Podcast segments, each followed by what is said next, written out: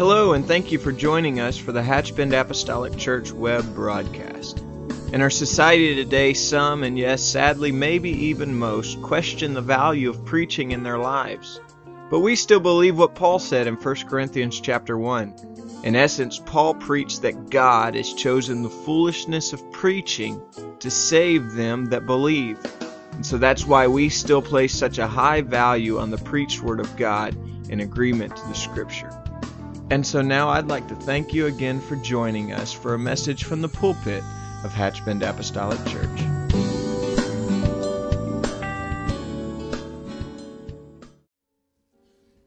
Praise the Lord, everyone. Hallelujah. Let's um let's pray.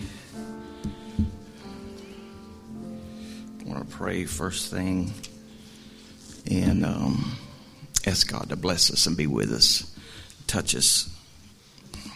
Hallelujah. Father, we thank you this day. We love you. We thank you for everything you've done. Father, we ask you in Jesus' name that you would anoint our efforts, Lord God, that you would anoint our mind. For Father, we gather with a purpose, Lord God, and that you would touch us, Lord God, that you would strengthen us, that you would plant this word in us, that we could hear and understand and retain your holy word, God. That is our goal that you would anoint us with strength, Lord God, and with wisdom and knowledge from this precious word. Touch everything we do or say. For Father, I know that we can accomplish it through your word and through your anointing. Have your way. And Father, we thank you for it in the name of Jesus Christ. Amen. Okay, turn with me and let's read two verses in um, Hebrews. I'll read uh, Hebrews 12, 1 and 2. And that is where I'll start. And I'll just tell you my title. I will take from Hebrews and I will just call it the race. The race that we have.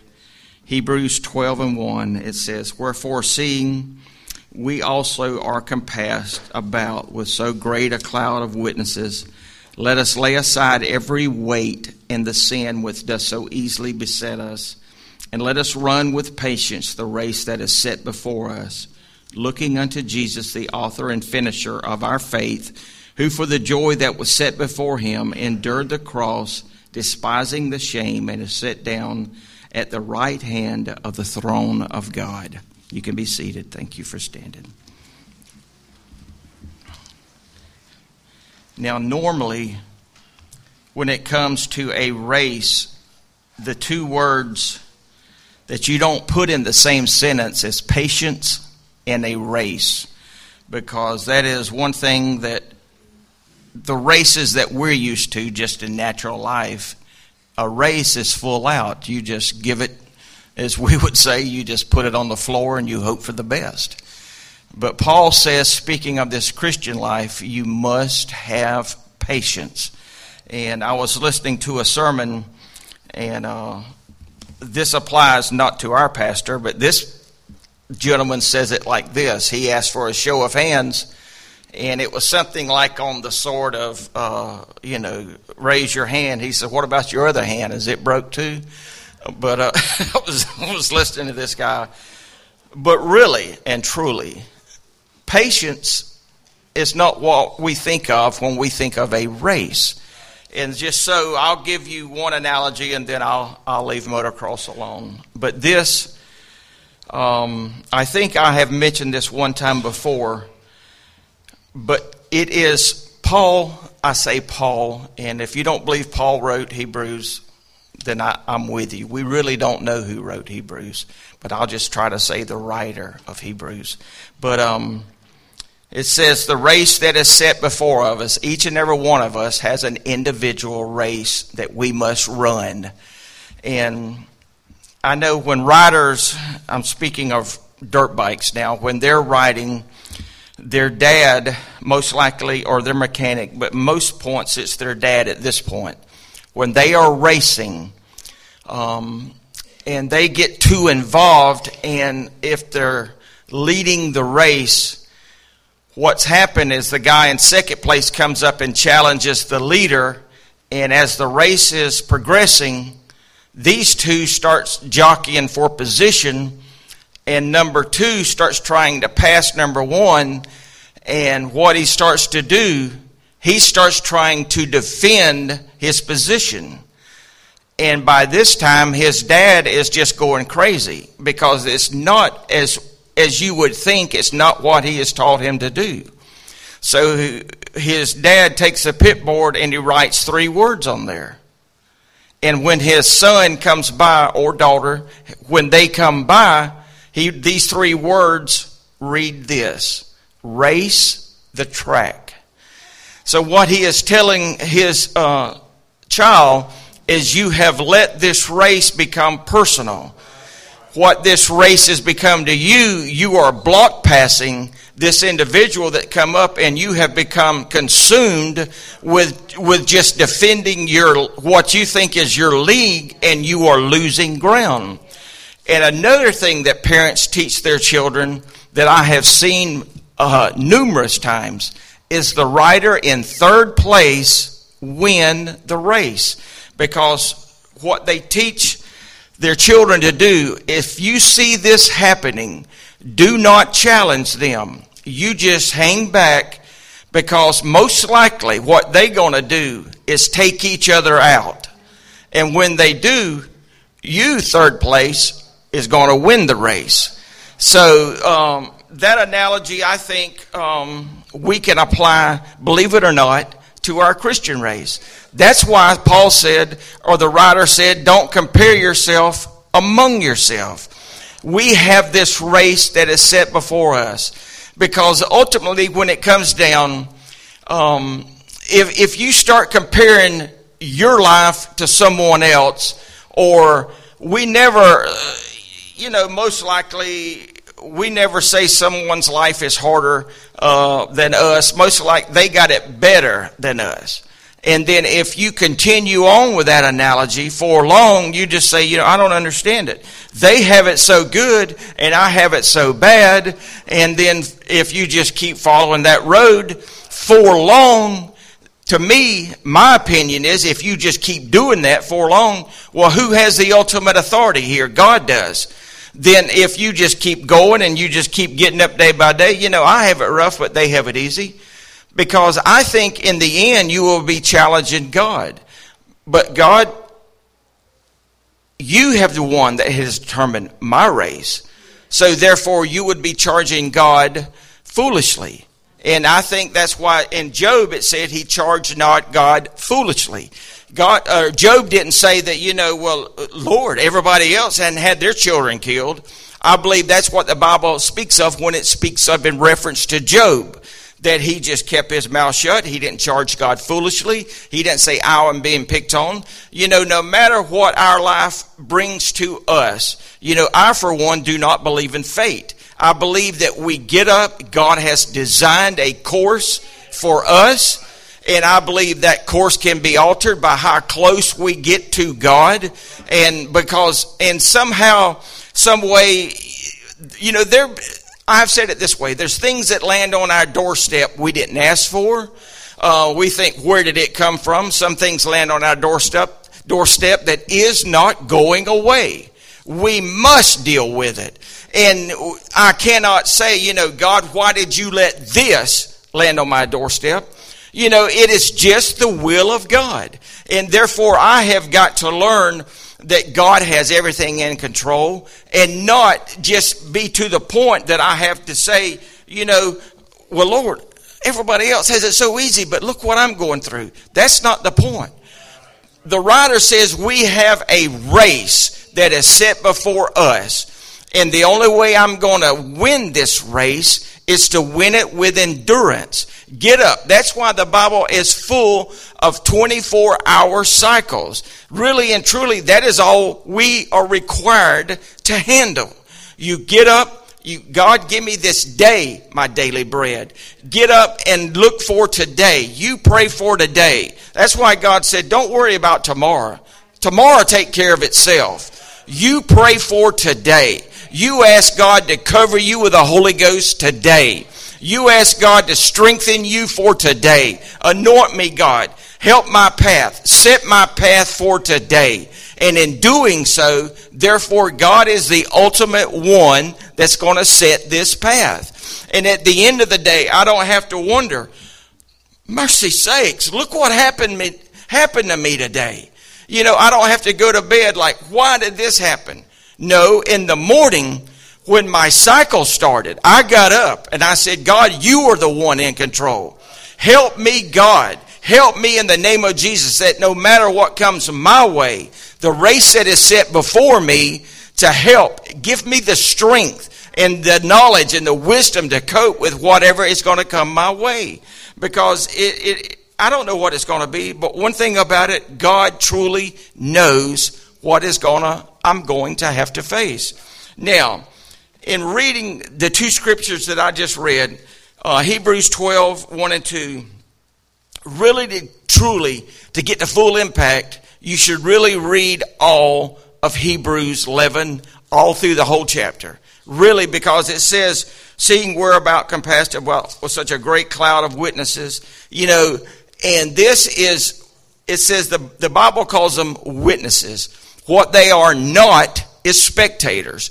These are witnesses, just as the Bible calls them. So they are not just the ones, as some said, hanging over the balcony cheering us on. That they are not. What they are, these are just a few that we have a written account of things that they have went through. Life, circumstances that has been put down in God's holy word. That, other words, they're saying, you know what? I've been there and I went through it. And how I went through it was by the grace of God. Because God helped me. This is what God helped me to go through. It's a written account that lets us know that we're not by ourselves. No matter what situation we find ourselves in, God has this holy book full of situations that we find ourselves in that we can go to. These are the witnesses that we can go to and read. That's why it says that we have these witnesses and they in in that that they offered. It says that we have now some that we have. A couple of them I just want to mention.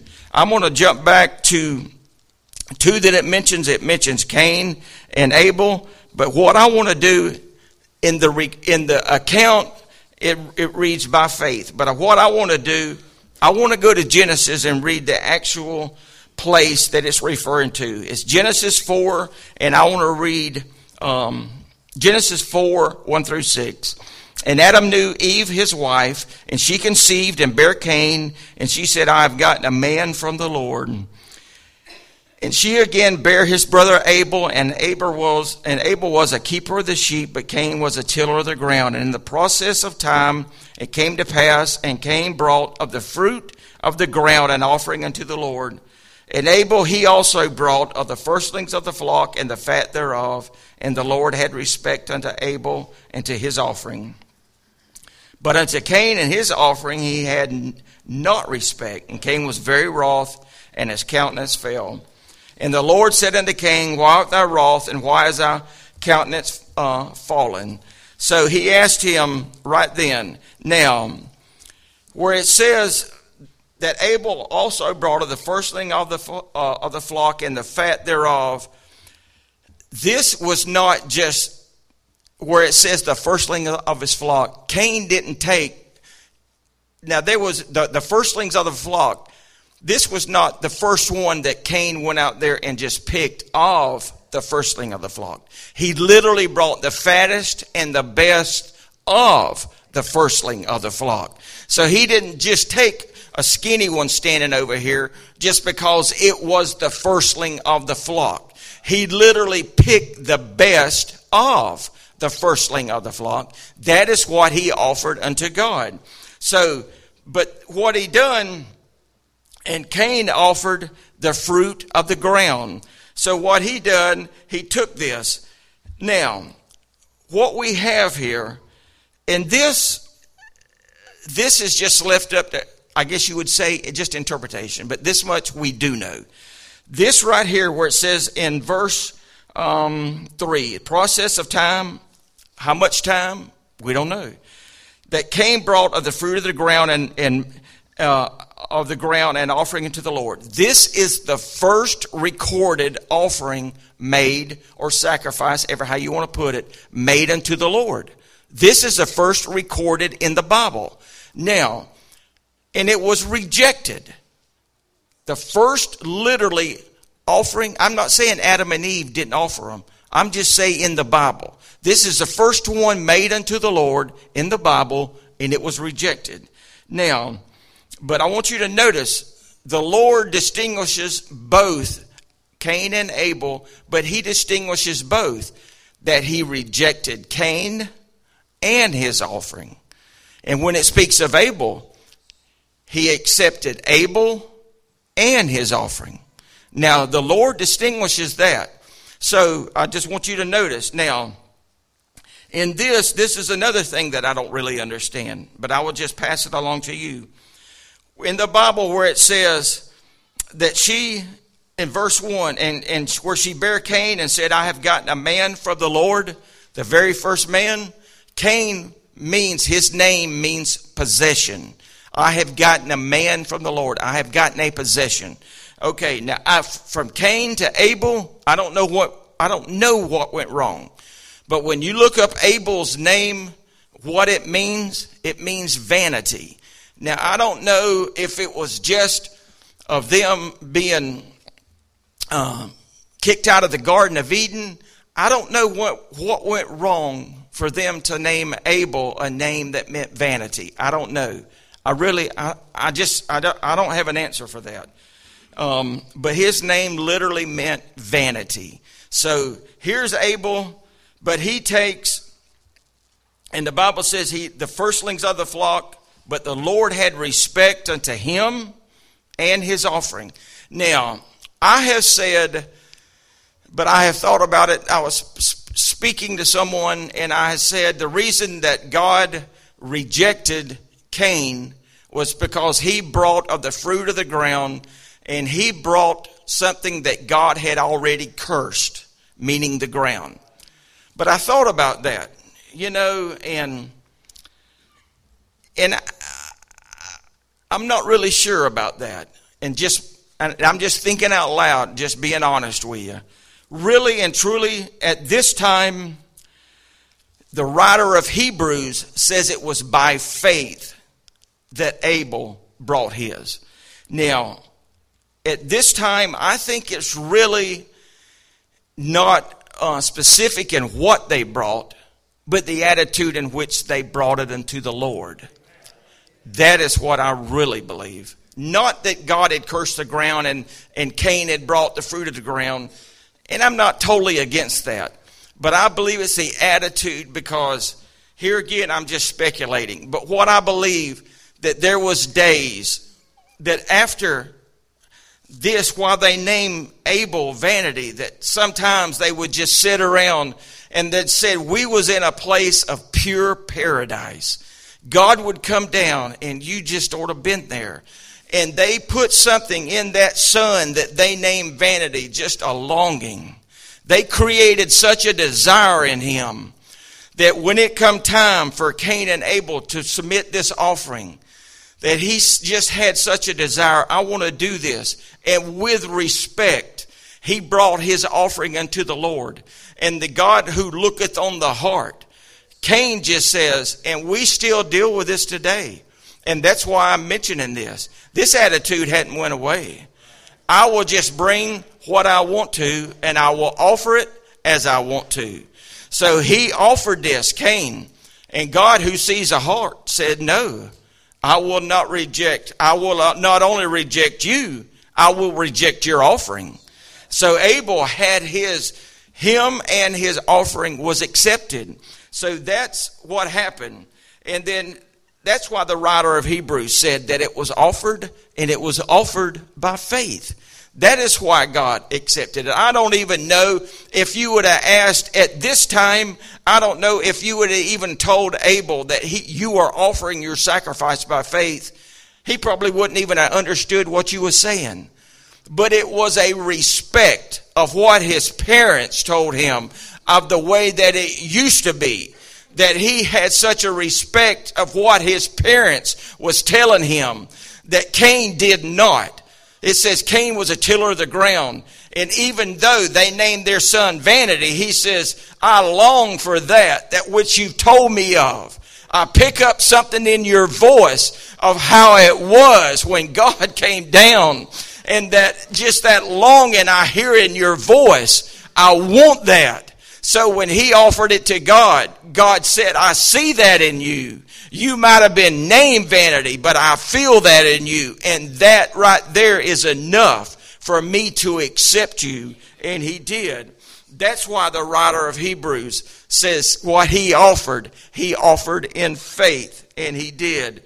Now, in the Bible where it speaks of, turn with me, and I want to read in um, 1 Samuel. This, in 1 Samuel, I'll read uh, one verse. 1 Samuel 13 and um, 14. This is speaking of Saul and David. 1 Samuel 13 and verse 14. But now thy kingdom shall not continue, for the Lord hath sought him a man after his own heart, and the Lord hath commanded him to be captain over his people, because thou hast not kept that which the Lord commanded thee. Now, pure and simple. In the Old Testament, all God really wanted was for someone to take him at his word and live according to his commandments. That's what God really desired and desired of his people. Now, here in the 13th chapter, we find that he's taken, and where the Bible says that the Saul, I'll say it like this Samuel has commanded, and he's acting in the role of a priest here. He has commanded Saul to wait seven days so he could come. Saul was wanting to go to battle. Samuel told him, I am the priest, you're the king, you're to wait seven days. The priest is to do the offering. So he didn't wait. And then he tells him, he says, But now thy kingdom shall not continue, for the Lord has sought him a man after his own heart now, did you know the Lord has sought him a man after his own heart? That phrase right there is only attributed to one man. Period. One man. And that man was David. For God, and that's only contributed to him, to David.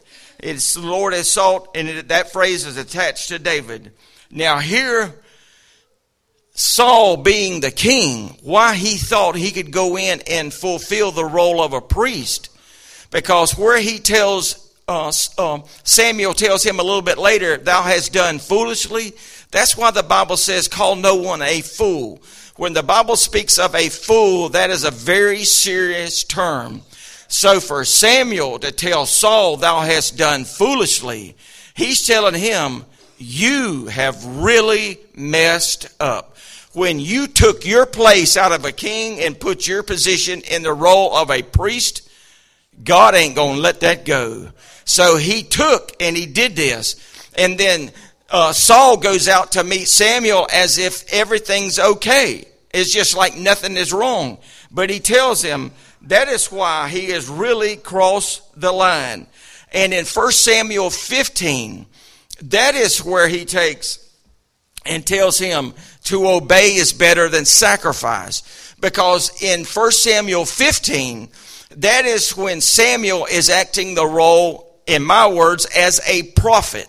Because God said, Tell him, I do not care how much he brings back. I said, Destroy all the Amalekites.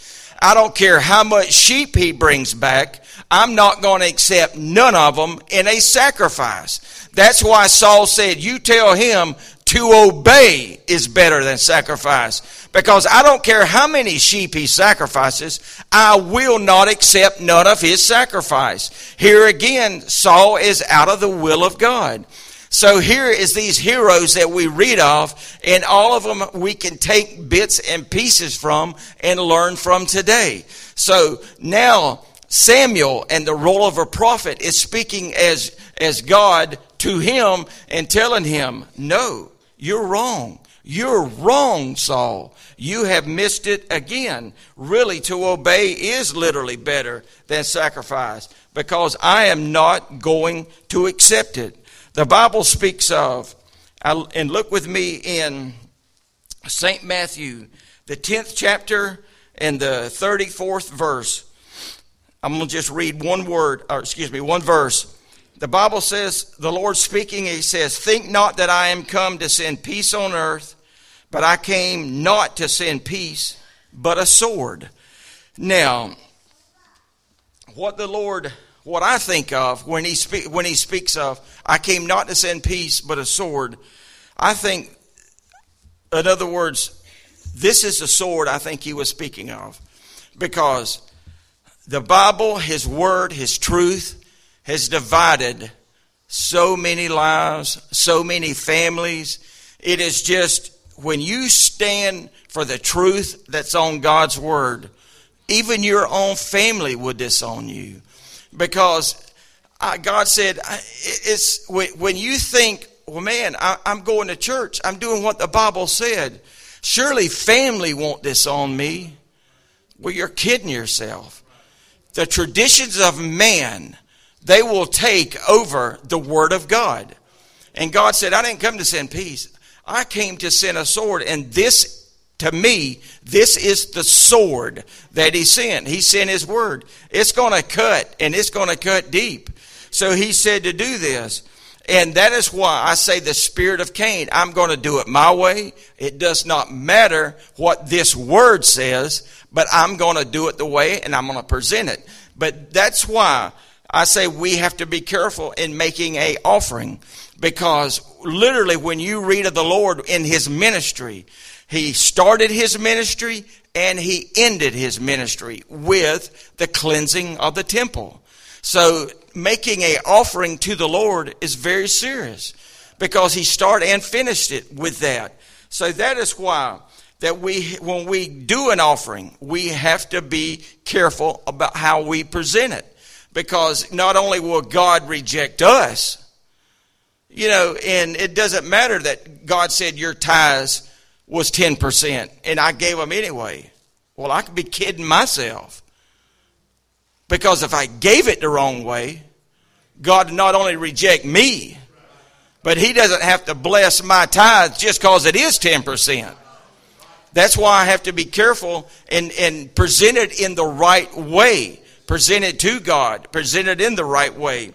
And the Bible tells us that it says that we are compassed with this great cloud of witnesses. Let us lay aside every weight now, what these people did is they testified of their own experiences. There's just a few here, but we have them on record. They are wrote for our benefit, for us to go read about. When our lives are seemingly overwhelmed, we have them that we can go read to, and we have them that we can go look at. Where it says, lay aside every weight. Um, when Brother Herndon was uh, just made reference just recently, about the man with the sand in his shoes. I went to him. I said, I said, man, I'm gonna have to use that. I said, so I'm on. Uh, that's just. I, I, knew that with the Lord's Lord's will, I, I wanted to to make reference to this. But where he talked about the man that made the great distance walking. And then with all the calamity the man had in his life, and then the only thing he said literally bothered him was the sand in his shoes. And uh, uh, to me, you know, everybody's different, you know. Um, but the way it, it related to me is knowing that I wanted to speak on this. It says, lay aside every weight. Okay, the man walking, and the only thing that bothered him was the sand in his shoes. Okay, me, I, I, um, in, in biblical terms, that's the way I would, would want to think. What are we made of? The dust of the ground. Lay aside every weight. So, what bothers us is just literally our own nature, the tiny parts of our own nature. And I thought, the man with just the little tiny drops of the granules of sand. And I thought, you know, that's true.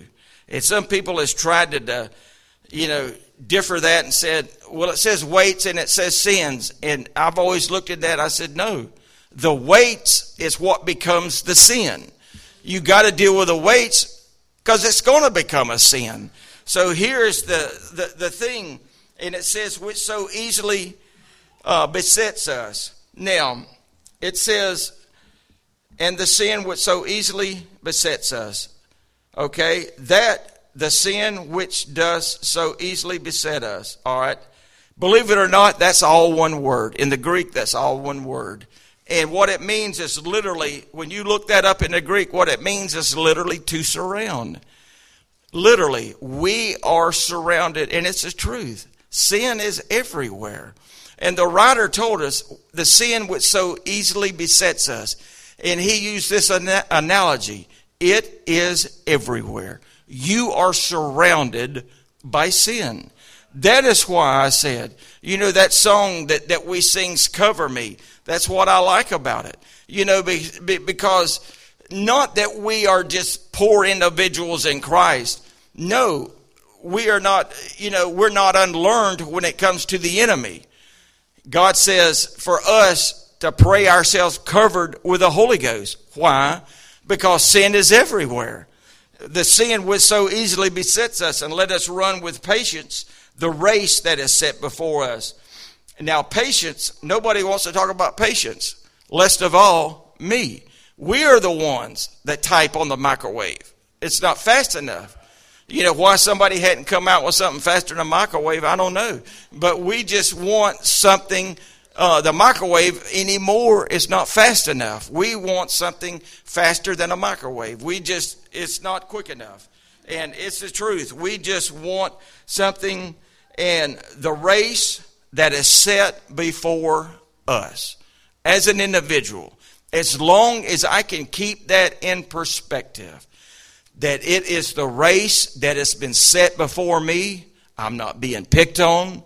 Sometimes, I, if if I find myself thinking, "Well, I don't understand. I really don't understand.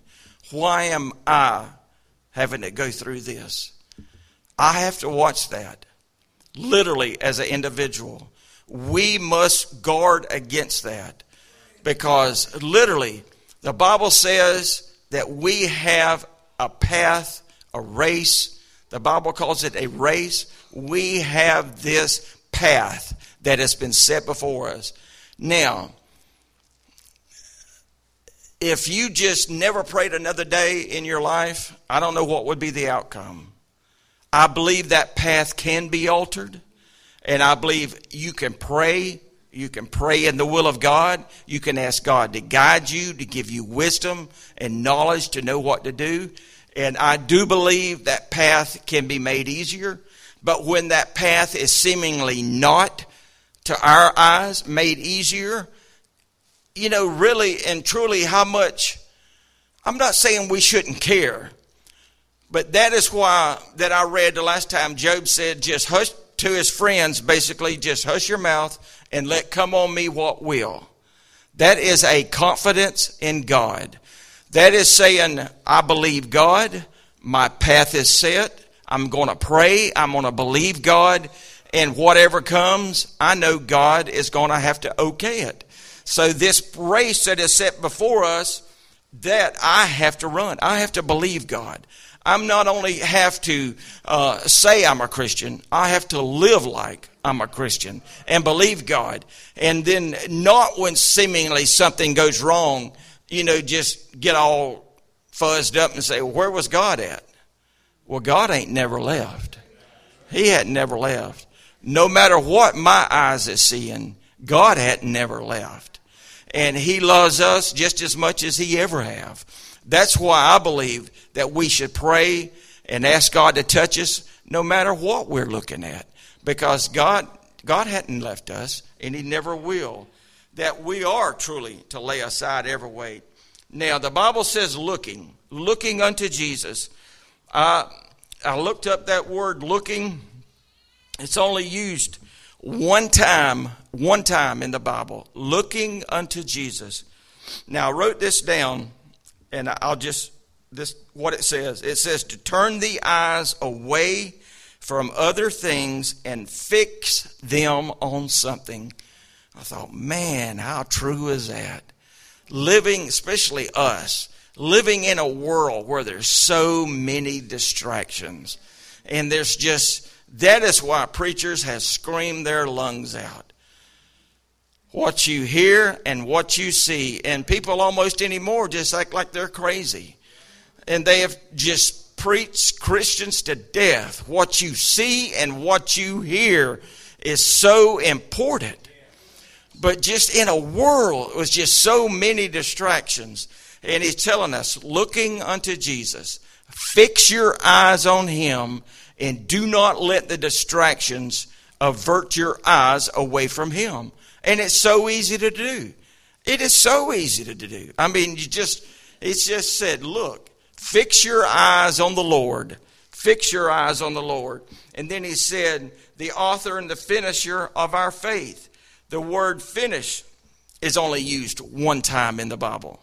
The word for finish, he is literally used one time, meaning that he is able to complete it all. And the Bible says, who for the joy that was set before him. Now, this is just my thought on that. Who for the joy that was set before him. The only way I can reason this, who for the joy that was set before him.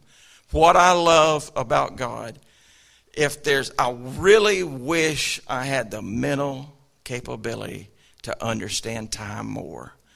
I really, really do, and I'm not kidding. But what I, little bit I think I do know, one thing I love about God is we only can see with a start and a finish, but who for the joy that was set before him. God sees with no boundaries. So, here is the eternal God before a body was even begotten, who for the joy that was set before him. So, here in the eons of time, way before, God seen the end result of this. And he's seen after millennial reign when all everything is over and heaven is completely starting that is the joy. God's seen it from the very beginning. Is the way i would look at it. Who for the joy that was set before him.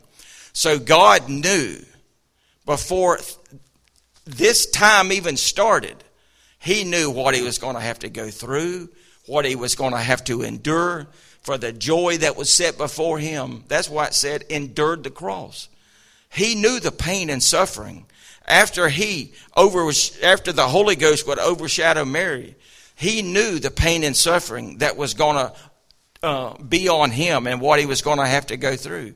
He endured the cross, despising the shame. He knew what it was going to bring, but he still, for the joy that was set before him, that is why he did it because he knew that there was going to be a group of people that was literally going to do what I believe he wanted people to do to take his word and to take it as an absolute, not as just, well, I'll tell you what I think. No, this word is absolute.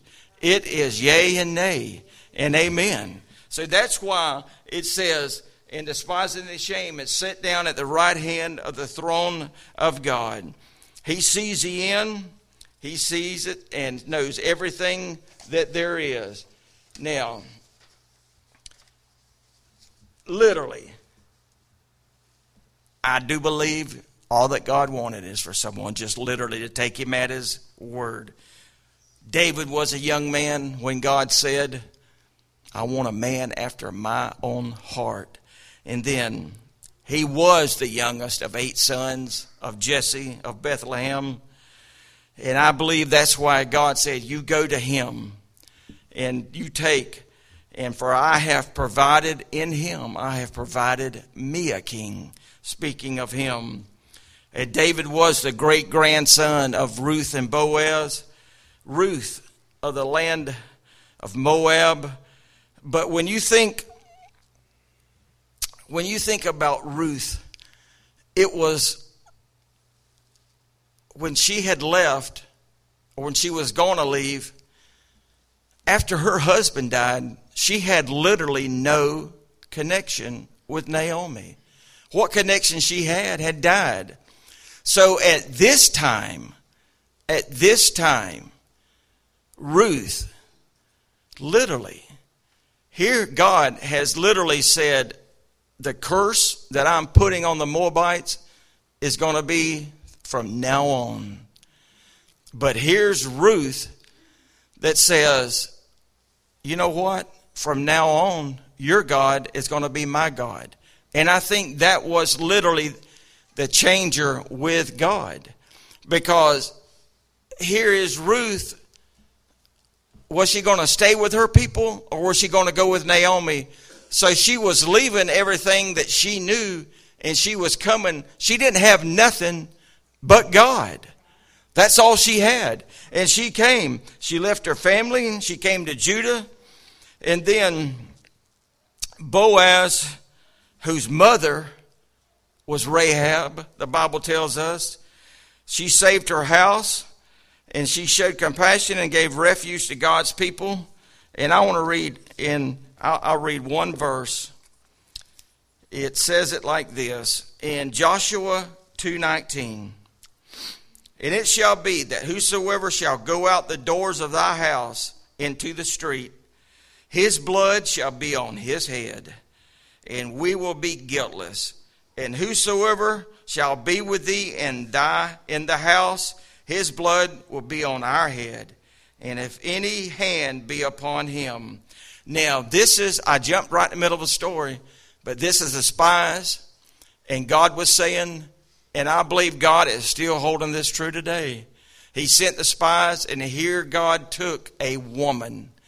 And he says, through the spies, you send, you find her, and it all starts out literally that we have heard. We have heard of what God has done. So the spies tell her, you go get your family, everybody else. But this is, this is the only, only thing. When they come into your house, if they go out, the blood's going to be on their head. But if they stay, God is saying, I will protect them. The blood's going to be on my head. So I still believe that today. This word is truth. And God is saying, if you leave this truth, not if you leave this church, if you leave this truth, your blood's going to be on your own head. For God has said, and He went all the way back. And the reason I said that is because God was designing him a bloodline. And it started with Rahab. And that's why God said of David, I have provided in him a king. And so, and I will end with Hebrews 11 40. It says it like this Hebrews 11, the very last verse of 40. God having provided some better thing for us, that they without us should not be made perfect. Now, where it says God having provided, mean to foresee. God having provided to foresee. Now, where it says that He provided, He looked all the way back. Why? There is no beginning and ending with God. He provided, and Revelation says it like this the Lamb slain from the foundation of the world. That's what He provided. God knew this from the very beginning.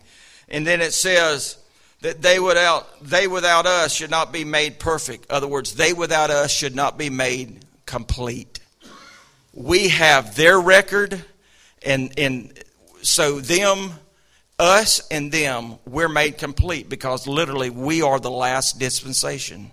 Literally, we are the last. So we have this race that is set before us. We all can be victorious in this race. God has given us the opportunity to. We have it. The Bible, one thing that they say when you're reading in the 11th chapter is one thing they did that I love is stop the mouth of lions. And what does it say our enemy is? As a roaring lion. And that's one of the things they did. So, we have the potential to literally run this race.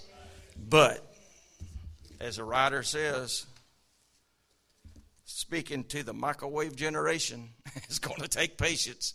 Hallelujah. Let's stand. God bless you.